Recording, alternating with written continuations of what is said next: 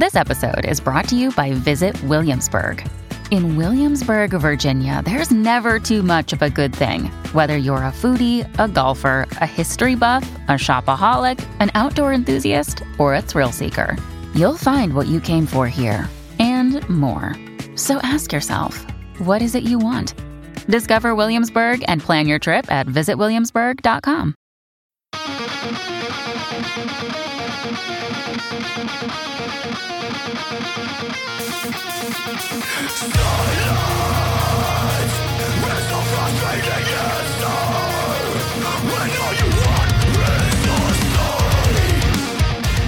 This is Undaunted Life, a Man's Podcast. I'm your host, Kyle Thompson. Let's get into it.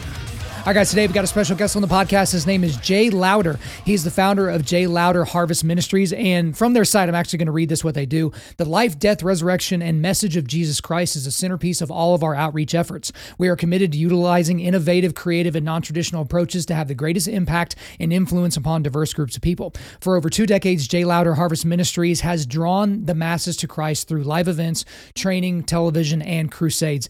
And one kind of major through point and cornerstone of his ministry is focusing on suicide prevention. And today we, we didn't have all the time in the world. There was a whole lot of other topics I would have loved to have gotten into, but we went deep on the issue of suicide and even specifically men and suicide. So we've talked about that several times on the show. You know, even here not that long ago, Sarah Wilkinson came on to talk about her story with her husband Chad. Well, we've talked about, you know, remember my foxhole Landon taking his own life. And so we, we've certainly talked about it quite a bit on this show, but it's something that bears repeating. And in this show, we get really granular because Jay at one point had a pistol to his temple and he was going to take it all, right? And and you know, it reminded me of uh, Chad Robichaux, who the first time he was on the show, he talked about that as well, and how you know some interesting circumstances led him to not taking his own life. And so we get really, really granular on the show. We talk about his history and kind of what brought him to that point some warning signs for all of us to be looking for. Like, should you ask people? Because there are people that think you shouldn't ask people if they're feeling suicidal because it might lead them to suicide. So, should you ask people? And spoiler alert, yes, you should have that conversation with people. But then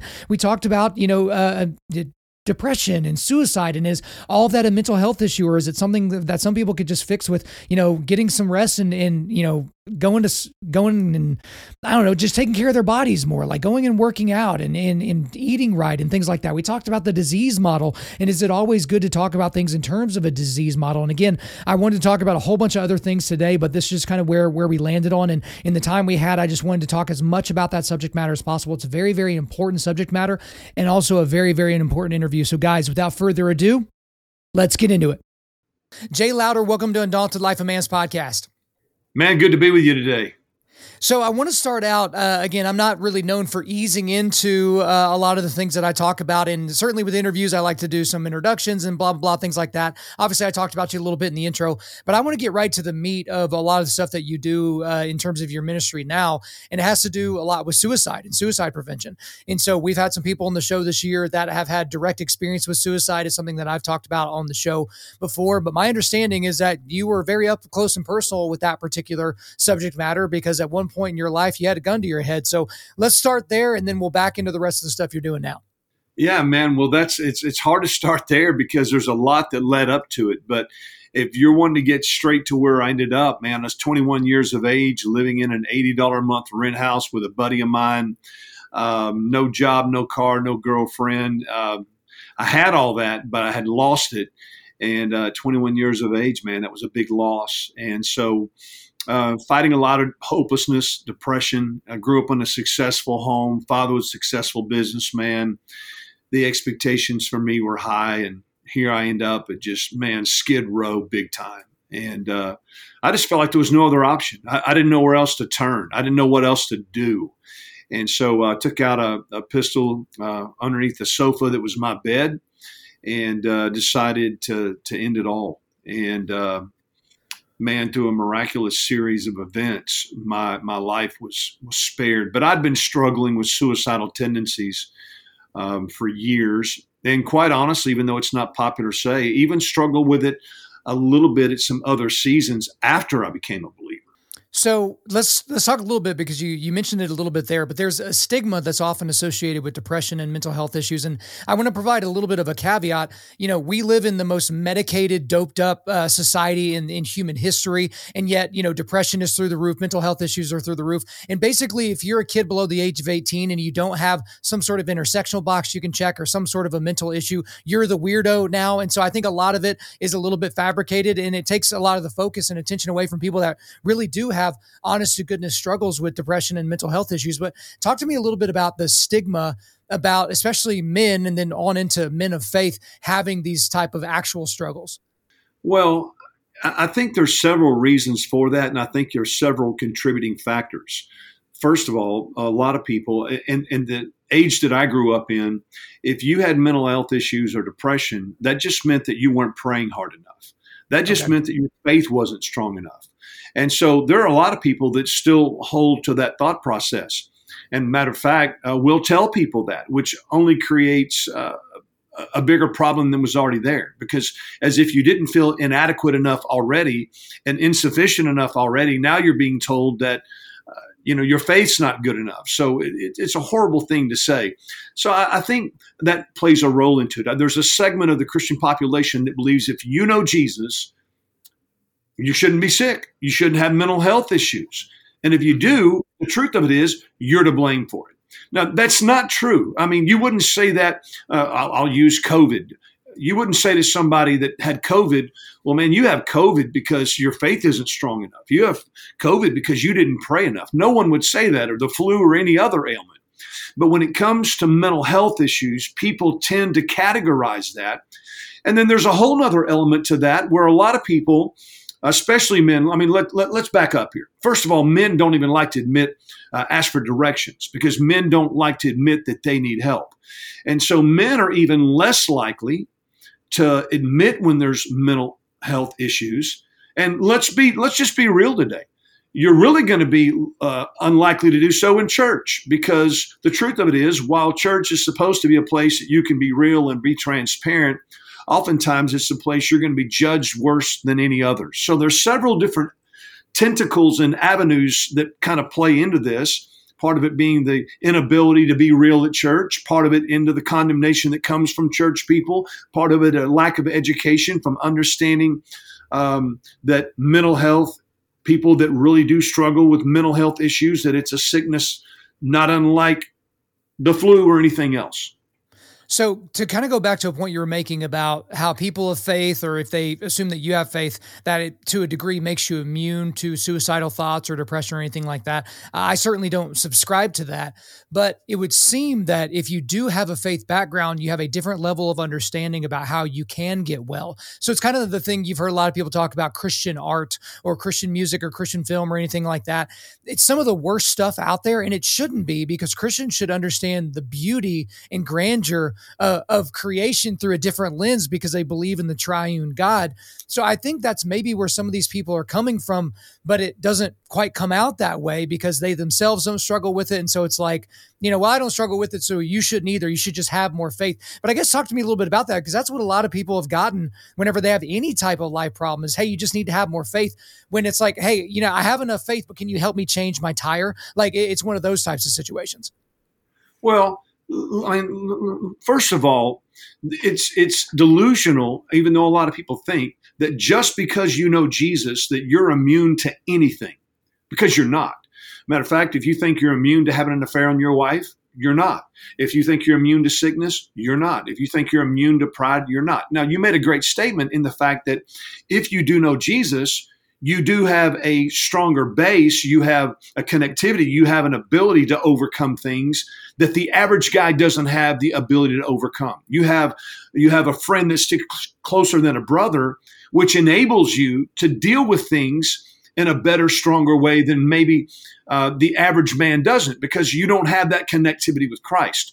But that doesn't mean that just because you have the connectivity with Christ that you're immune. I mean, it's real easy to praise God and talk about what a healing, forgiving, good God He is until the rug uh, drug underneath your feet. My daughter uh, never been sick a day in her life, never had a health issue, never went to the hospital from the day she was born. And about three years ago, at 18 years of age, with no health issues whatsoever, contracts an incurable disease and ends up in the hospital six months straight, literally barely living. I mean, in ICU somebody that's never been sick a day in their life. And and I thought, well, hey man, you know, I mean, I'm a man. I travel all over the world telling people about Jesus. We she had literally, literally tens and tens and tens of thousands of people praying for her. And I went through a season of going, God, where are you? I mean, I know you. You are my God. No doubt about it. I'm a believer. No doubt about it. I came to Christ at 21 years of age. And so why are you not delivering? Why is my daughter getting worse? Why does my daughter have an incurable disease? Why does my daughter, who's been the picture of health and played competitive volleyball, have heart and lung damage? So the point that I'm making is, is that yes, we do have access to a mighty God. And there are times that God does miraculously heal people, deliver them from addictions. The list goes on and on. But it doesn't mean that just because you do know Christ, that you won't struggle or that your recovery slash healing will be immediate. I appreciate that that perspective. One thing that's interesting that I'd like to get into a little bit more because I had never really thought about it, Jay, until earlier this year. There was a pastor who has a ministry, and he was basically talking about the problem with most twelve step uh, programs, even the ones that purport to be Christian twelve step programs, and finding your identity in you know your addiction or some in some cases not even addiction, finding your identity in this physical compulsion to drink alcohol or, or you know do drugs or have sex with random people or something like that. And then we had the the guys on. Uh, or Adam Comer on from S2L Recovery, and they run one of the most successful recovery programs on the planet that is actually biblically based, where you don't identify as, Hi, I'm John and I'm an alcoholic. It's like, Hi, I'm John and I'm saved by the blood of the Lamb and, and you kind of you operate from that and well what a lot of these people have said and again i hadn't really thought about until this year but it's been a paradigm shift for me is not talking about this as if it's a disease not talking about this as if it's and thanks for mentioning covid by the way. Now no one's ever going to see this episode because it's going to be you know thrown away by all the uh, all the algorithms. But it's one of those things where it's like it's not the same thing as as the flu or as strep throat or as something else. It is something that can be controlled in a different way than something like that that does require medicine to a degree to get better. So talk to me a little bit about the the I guess disputatiousness around uh, calling it the disease or using the disease model when a lot of people would say you don't need to. Well, I mean, man, I, I, I mean, honestly, it almost it, it, it frustrates me to to even go down this path. Let, let me back up a little bit my wife I'll, I'll, use my wife as an example my wife has never taken any never in her life taken any medication after the birth of our third child um, and man i don't understand the genetic makeup of women but serotonin levels and all this stuff got out of whack and my wife was having a very different, difficult time mentally after our third child never had a mental issue in her life solid as a rock and i came home from work one day and you've heard the proverbial saying, uh, don't cry over spilled milk. One of my children yep. had spilled milk on a hardwood floor. No big deal. You can throw a towel on and wipe it up. I walked in from work. My wife is on her knees sobbing because one of my children spilled milk on the floor. Now, that's when I knew something is wrong. My wife has always been very stable. My wife has never had mental health issues. And I said, listen, I knew something was going on, but I couldn't figure out what it was. And so my wife um, went to her physician and got on medication. She's been on medication ever since. So, you know, I'm not the guy. Um, for those people, and you know, I, I'm I'm not the guy to get into a discussion about the reality of whether or not it's a sickness or whether it's it's an ailment. All I know is the Center for Disease Control says that it's the number one ailment in the world. All I know is I've spent 20 years talking to every race, color, creed, every age group imaginable. I've spent my life. I've spoken to millions and millions of people and to think that these people are somehow living a mirage or delusional about their mental health issues to me is preposterous.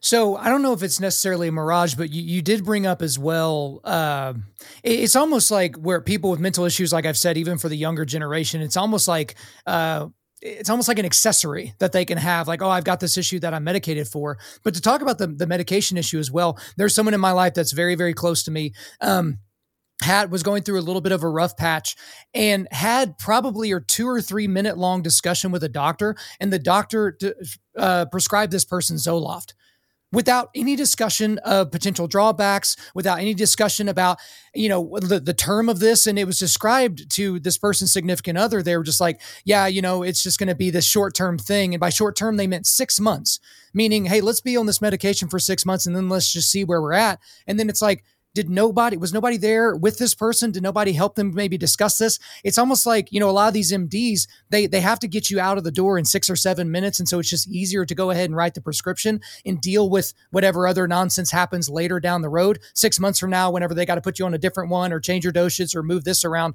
And we default to doing things like that as opposed to a lot of a lot of data shows that if people work out vigorously and eat right and get sleep, it can take care of uh, numerous ailments, whether mental or physical. But you don't see doctors prescribing 90 days of clean eating and working out hard.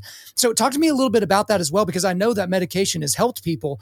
But man, it, it really it's really cumbersome to me, and it really I, get really, really scared, especially when kids are, are, put on these SSRIs and we don't have any of the long term data for that child as if it's going to solve their issue.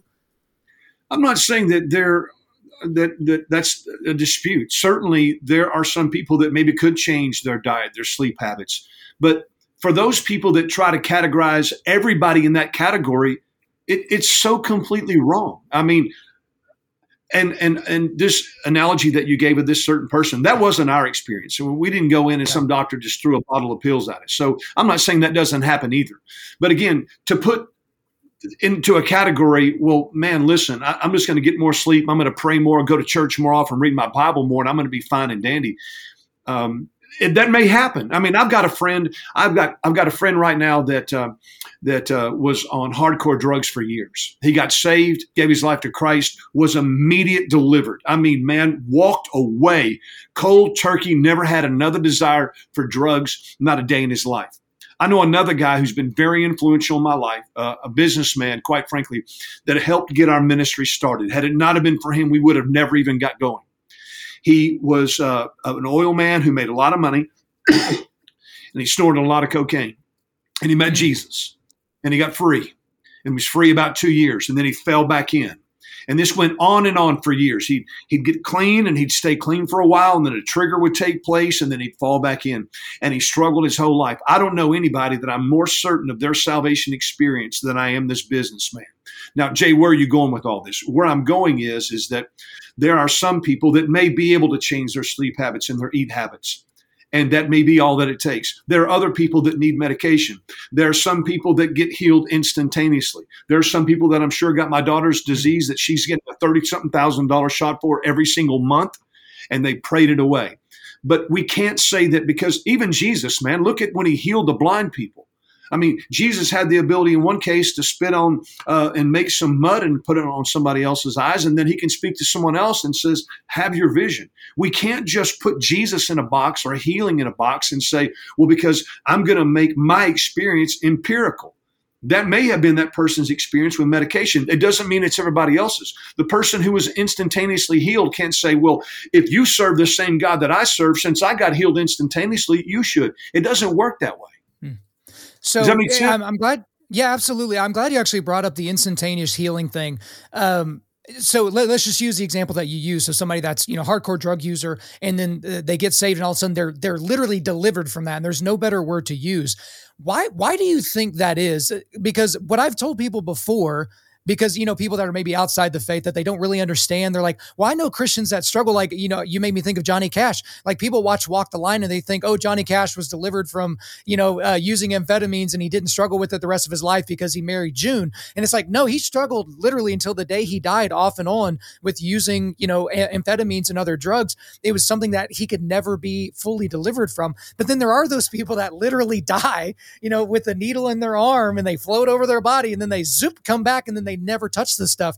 And what I've told people is it's like, you know, God will remove the things from you that you cannot control, you know, for his glory. But then God will also allow people to struggle for his glory because it's like if you have to struggle with substance abuse or something like that you can minister to somebody that's struggling with substance abuse in a way more um, integral way than a guy like me that never has that's just kind of where i go with it so if someone were to ask you that like why does he deliver some people completely and not others what would you say man i wish i knew the answer for that because there is no answer i mean we've got a staff member right now that uh, literally a week ago their grandbaby lived three days and died.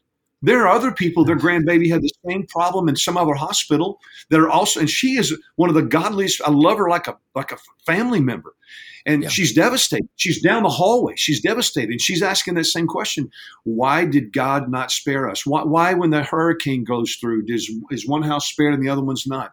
Why is one person healed instantaneously and one person's not? I mean, um, I'm, I'm, it's way out of my uh, pay grade to try to understand why God does the things that He does. But one thing I do know, and I think it's the more important aspect, is what you mentioned that God allows people to go through things so that they can be a catalyst to impact other people. I truly believe that the enemy brought uh, suicide against me. I think in some capacity, the enemy might have known what I was going to do with my life. And the enemy wanted to stop me from doing that. And what the enemy doesn't realize, or he does now, that the very thing that he brought against me to destroy me is now the very thing that God has used all over the world to steal people from his kingdom because my suicide story has been something that has enabled me to connect with people that otherwise I would have never been able to connect with. And so God has taken what the enemy brought against me and used it as an incredible tool for me to help literally thousands and thousands of people that have struggled with suicidal tendencies. And I think at the end of the day, there's a component where God allows, God uses broken people, man. Look at Genesis to Revelation. The people that you and I respect in the scriptures are the people that have been through hell and back. And not only that, but the people that have made bad mistakes. There's guys watching this podcast going, God could never use me, man. I've committed murder, adultery. Well, so did David. And so God allows people to go through things so that he can use them to relate to other people who are going through the same thing. I liken it to the, I, I always like to reference, you remember when David fought Goliath. To me, the most insulting part of the whole battle was not that David defeated Goliath. It was that the weapon that was brought against David was then put in David's hand to cut off Goliath's head. And I think that's what's happened in my life. The enemy, the weapon that he brought wasn't a sword, it was suicide. But God ended up putting it in my hand to cut off the head of the enemy to help other people who were struggling with it. I think to sit around all day and wonder why God does anything is futile because no one knows. His ways are, uh, it's an understatement to say they're mysterious. They're perplexing. I still don't understand a lot of things that have gone on in my life. But what I do understand is this God is a good God, and He allows me to go through trials in order to help other people. Yeah, I've tried to encourage men to kind of stay in the pocket. I, I, I kind of caught myself, Jay, a few months ago, wondering what heaven would be like. And then I just kind of like, stop, stop. You have no idea. In my wildest imagination, I can't even fathom it. How about I deal with the stuff that's happening right now around me as opposed to spending all day in the daydreams? But I do want to talk specifically about suicide and suicidality and how it affects men. So I've talked about on the show, a member of my foxhole, very close friend of mine, killed himself. Um, and it was one of those.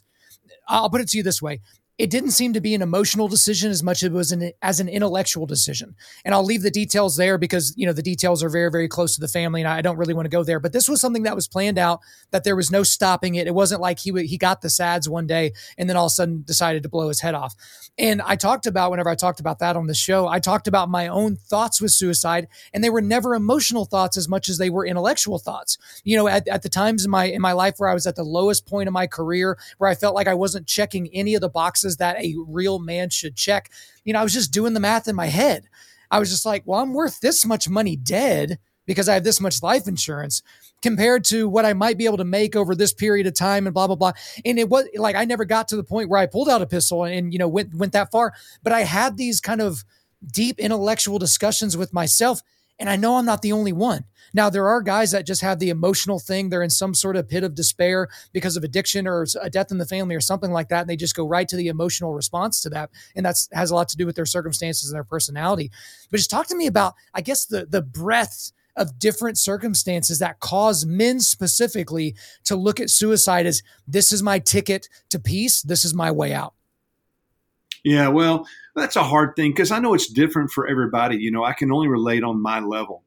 And of course, part of it, you have to look at where I was. You know, when you're 21 years of age, uh, you lost your car, your job, your girlfriend. I mean, that's pretty much your identity. I mean, that's that is your world. And plus, on top of that, uh, an addiction problem uh, as well. Uh, you know, it's a crock pot of a big mess. And so, you know, it's it's I, I really can only speak from my own experience. And of course, there was that thought process. Uh, you know, there was a lot of processes. Processes of, is there hope for a change? Is there a way to turn this situation around? And uh, for me, it was stuck in a rut and feeling as if there was no escape. I always liken it to, um, and it I, it's a difficult analogy, but it's one people relate to. I, I liken it to the people in the World Trade Center towers that we all saw jump from the windows when the smoke was billowing out the window. Those people didn't want to die, man. I didn't want to die either. I just didn't want to live.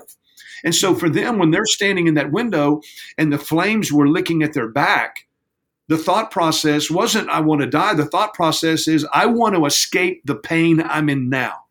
And I can either stay where I'm at and go through this excruciating pain, or I can jump out the window and expedite my death. And that was the case for me, as it was, I believe, the case for many of those people that we watched horrifically jump out of those buildings during 9 11. So, you know, again, I, I, don't know that you can you can pigeonhole that. I, I, think part of it, again, I mentioned earlier. I think part of it is the nature of men. Um, one of the, the the the characteristics of someone who may be suicidal is isolation. And men are good at this because we don't want to admit we have a problem. We don't want to admit, want to admit that we need help. And me, rather than going to someone and saying, hey, man, I'm struggling, I'm thinking about ending my life. I begin to seclude myself and isolate myself further and further and further. So I think part of that for men is just their genetic makeup. You know, we're posers. We, we camouflage ourselves we don't we, we're, we're not emotional beings we have difficulty expressing or showing our feelings and that all plays right in to this whole mantra of suicidal tendencies. I mean, it honestly, regrettably, it's a perfect match when you look at the characteristics of a, someone who's in the throes of suicidal thinking and the characteristics of, of, of men. Yeah, I, I, don't think there's anything to, to quibble with there because isolation. I mean, to be honest with you, Jay, there are a lot of men in my life that have uh, deep levels of isolation. They're isolated from uh, just relationships in general, like from community, from all these different things. And you can only do so much to encourage that person because you can't literally grab them by the you know the cuff of their shirt and and drag them into community and to be known by people. But then it's whenever the people that you do feel like you know still do those things, they still do take their lives or something like that. That's where it starts getting into to warning signs. You mentioned one there, I would say, with isolation, but just uh, not not that long ago, Sarah Wilkinson uh, was on our show. Her husband was a Navy SEAL. He was in development group and, you know, had a lot of injuries, a lot of brain injuries, like a lot of our uh, special operators have. And, you know, he ended up taking his own life. And she only at that point could look backwards and see some of the warning signs of a deep level of a problem that kind of came through. And for the rest of her life, to a degree, I think she's going to struggle with that. She's going to struggle with what could I have done? And, you know, and the, the real answer may be that she could have done absolutely nothing to, to save her husband, and as it were. But there are warning signs for people that a lot of us are too distracted to really notice because our, our we're in our phones or we're in our businesses or we're doing, uh, you know, 10 different other things. But from what you've seen and from what what you've experienced, what are some warning signs that people should should look for in their in their people, and how should they approach that? Yeah. So before I get to that, I, I want to reference something that you, you triggered a thought. Uh, mm-hmm. I had a friend uh, talking about how this all plays into to the effect on men.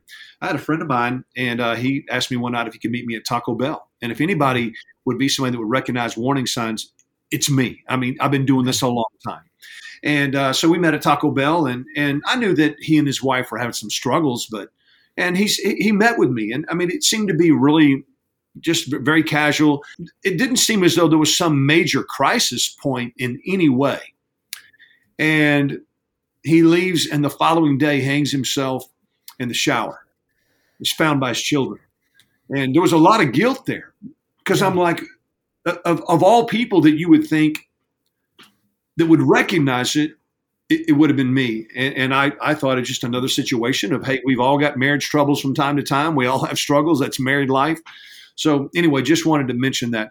Yeah. Um, yeah. So one of the warning signs I, I mentioned is is isolation. I think uh, that that that plays a key role. I think uh, it can also be sudden tragedy, tragedy or loss. Mm. Uh, this seems to hold true more so in younger men. Uh, the death of a loved one, the loss of a relationship, a divorce, something of that nature. Um, another one that we see that we see a lot is um, extreme mood swings. Somebody who normally is very level um, now seems to be very erratic. Someone who's normally very docile now seems to be very high or very low. We also see it in um, an increased use in, let's say, a person maybe they're a casual drinker, and now we see someone who begins abusing drugs or alcohol. And you say, well, drugs. Well, man, I'm talking about even prescription medications. Mm-hmm. So those are just some of the things I don't know that's a conclusive list, but those are some of the predominant ones that that we've seen over the years.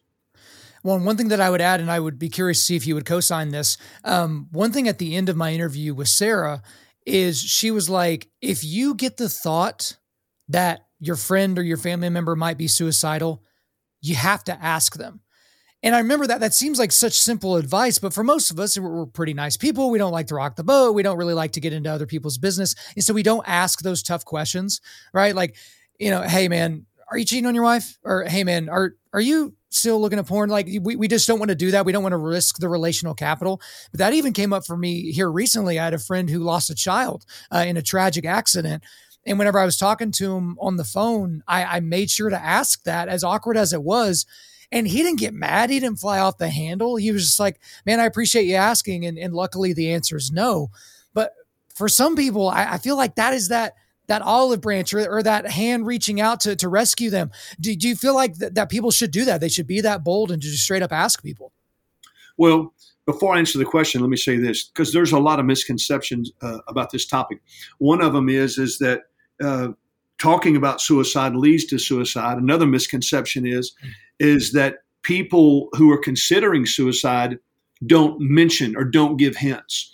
And so now circling back to your question, yeah. unequivocally yes.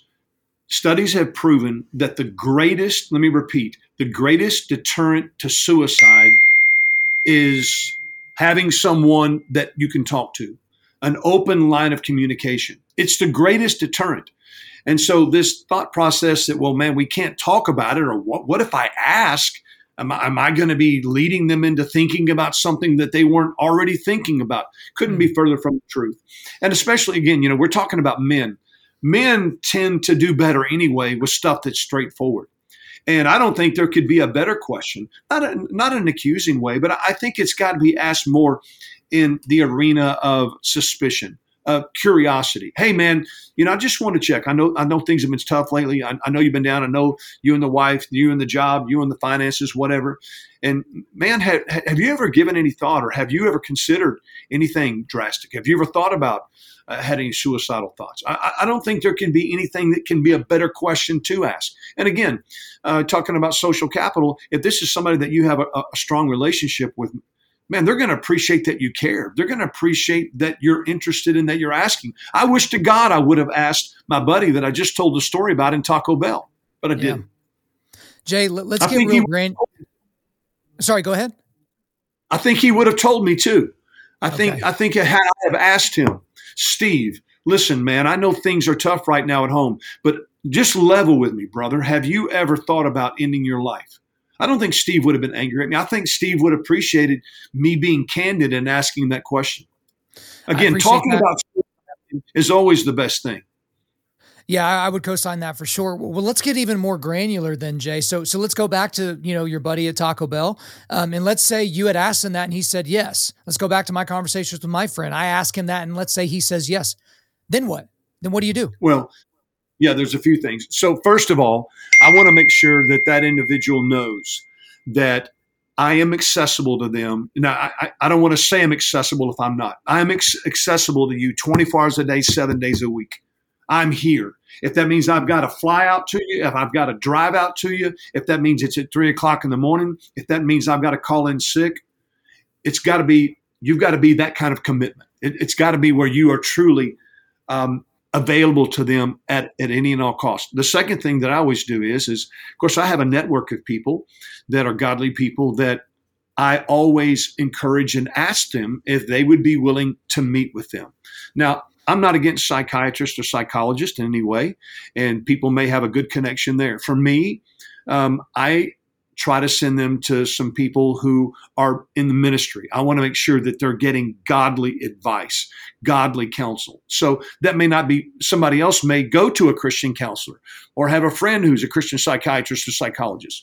But needless to say that beyond being accessible and at the ready themselves, they need to encourage them to get help. The another thing I would do, again, this kind of depends on the relationship and the proximity, but man, there are several national suicide hotlines that I would even make available. There is numerous materials on social excuse me on, on on on websites that I would forward to them. So I think the first the first line of defense number 1 is me. It's knowing I love you, I don't judge you, I'm here for you at any and all costs. Number 2 is is this may not just go away. And so we need to seek help. Again, me as a, a guy that spent my years uh, as a full time evangelist, I personally prefer it to be a Christian. And I say counselor, the guys that I send to locally, they're not even counselors, they're preachers. Mm-hmm. Some people may not, may not agree with that. So that's a second line of defense.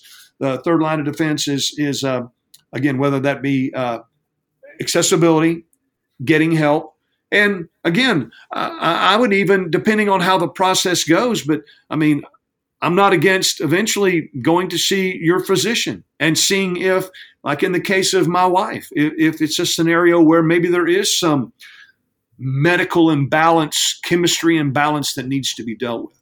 But the worst thing you can do is is brush it off. You know, I've seen people over the years go, "Well, so and so's just trying to get attention." Hello, yeah, they are well, you know, they said they'd be better off if they were no longer living or they didn't have hope. I, I, I think they're just wanting people to look their way. Yes, they are. And so, whatever you do, don't be dismissive obviously don't be dismissive and one thing that i would tell you as well is if you're going to offer somebody like hey 24-7 i'm your guy like let, let's make this happen this is just a practical piece of advice you have to get buy-in for, from your spouse about that. You need to get permission from your buddy uh, to to have that discussion with your spouse because if you're leaving at three o'clock in the morning to drive across town to go be with your buddy, your your wife needs to be down with that. You know what I mean? Because that's going to create a whole bunch of problems at home. That you know, guys, just you know, very very practical advice there. Make sure she's a part of that process because she's going to be the wind beneath your wings. You don't want her to be a weight dragging you back down. You know what I mean? So there's one bit of practical advice. But then beyond yeah. that, and and we'll make this the last question of the day because I think this is is really important. Unfortunately, we don't have more time. The the need for the church, and I'm, I'm using that, you know, I guess colloquially, the capital C church, to really allow people that are in their midst and also people that are on their staffs to be very, very frank and very, very upfront about their struggles with mental health or any of those types of things. Because I know there are a lot of church leaders that listen to this podcast I know there are church leaders that have never had mental issues, and maybe they look kind of askant at people that have mental problems and be like, "Yeah, okay, I, I, bet you have a mental problem," and maybe they they they do have a tendency to dismiss it. What would be your encouragement if you could speak to the capital C church, you know, all at once in terms of how they should approach people within their midst, even up into their their own staff members, about how they should deal with mental health issues? Well, first of all, um, I would say that there needs to be an approach the church has been so silent on this issue. And um, very, very rarely, I mean, occasionally hear uh, of a church doing something on it, but for the most part, the church has been silent. So the church doesn't say anything about it. And I mean, we'll stay on topic for today, but this isn't the only issue that the church doesn't talk about. And so people end up getting secondhand information or wrong information because they can't get it from the very source that they should be able to get it from. So, first of all, the church needs to be doing something about it. I mean, this is a worldwide epidemic. People are struggling with it, and there are people struggling with it all within the ranks of their church, but people can't afford to say anything. They're afraid to say anything, especially those that are on staff or leadership positions, because the truth of it is, in some cases, they will be fired. Let's just be real. They will be fired. Because if you were godly and if you were praying, if you were walking with Jesus, you wouldn't have the struggles that you're having. That's just the reality of it. So, first of all, they need to come out of the closet on it. Now, what does that mean? I mean, it means different things for different churches. Uh, maybe it means doing a sermon series on mental health. Maybe it means providing a workshop where victims of suicide that have lost family members are people who are struggling with it have a safe zone where they can go in and discuss this where it's not people just gossiping about it or, or, or spreading rumors around the church there just needs to be some engagement because quite frankly there is very little engagement. I think, God, there are exceptions to that. I was invited to Northern Ireland. I've been now about six times, the largest church in the whole country of Northern Ireland. And the reason they invited me when I initially got the phone call, they said, Well, hey, uh, the reason we want you to come is because people are getting frustrated because when they're driving into work in downtown Belfast, it's very disheartening to be going to your job and watching bodies swing in the wind because they're hanging from uh, trees downtown.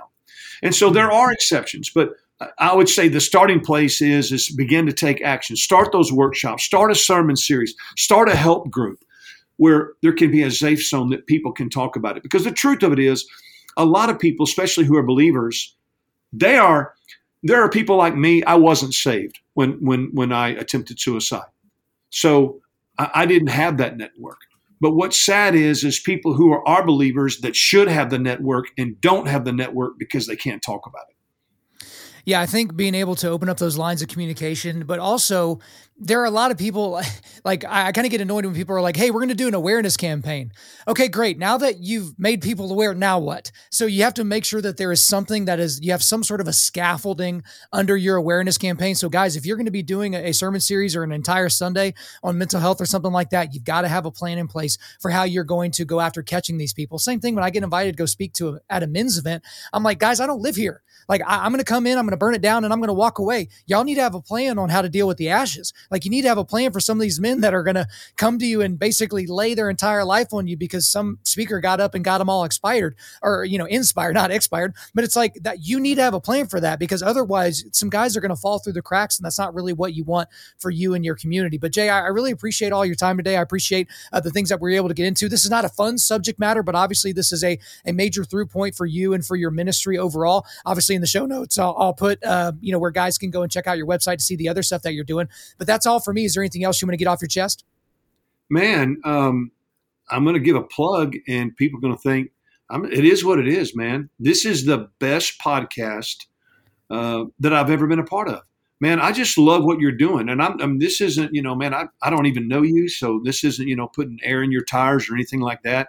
I do a lot of this stuff, man, all over the country, and uh, I just man, I don't know from the from the jump, just what you're doing, and especially you connecting with men, and just the ability to. There's no fluff here. Um, it's it's. I'm telling you, it's not characteristic. I do this stuff all over the country. Matter of fact, I did one here about two weeks ago, and I told our press team, I said, "Don't ever book me those folks again." It was so plastic, so fake. So listen, man, I'm just telling you right now. Uh, anytime you ever want me back for anything, I'm in. The answer is yes, and I apologize for being a little late today. Well, no, I appreciate it. And I appreciate you giving me a compliment after my voice cracked like I'm going through puberty. So it's just like, hey, you know, guys, even when you ha- you make a mistake, you can still get a compliment. But no, I appreciate that edification there. Jay Lowder, thank you so much for coming on Undaunted Life of Man's podcast. Thanks, sir. There you go, guys. I hope you enjoyed my time with Jay Lowder. But before we let you go, we are going to do a quick resilience boost. At Undaunted Life, our mission is equipping men to push back darkness with content that forges spiritual, mental, and physical resilience. So the one link I've got for you today is a link to Jay's website. That's where you can get to all the stuff Jay and his team are doing. So guys, go there and check that out. All right, guys, thanks so much for listening to the show. We do appreciate it. Wherever you're listening to this, please subscribe, rate, and leave us a positive five-star review. If you want me to come speak live at your event or on your podcast, just shoot me an email to info at undaunted.life. That's I-N-F-O at undaunted.life. Follow us on Instagram and like us on Facebook and check out our website for everything else, including how to donate to keep more content like this coming your way. Just go to www.undaunted.life. And as always, we want to thank the band August Burns Red for allowing us to use their music for our content. The music on this podcast is their song Cutting the Ties, which is off their 10th anniversary re recording of their album Leveler. The links are in the description. I'm your host, Kyle Thompson. Remember, keep pushing back darkness, keep forging spiritual, mental, and physical resilience, keep seeking the Lion of Judah.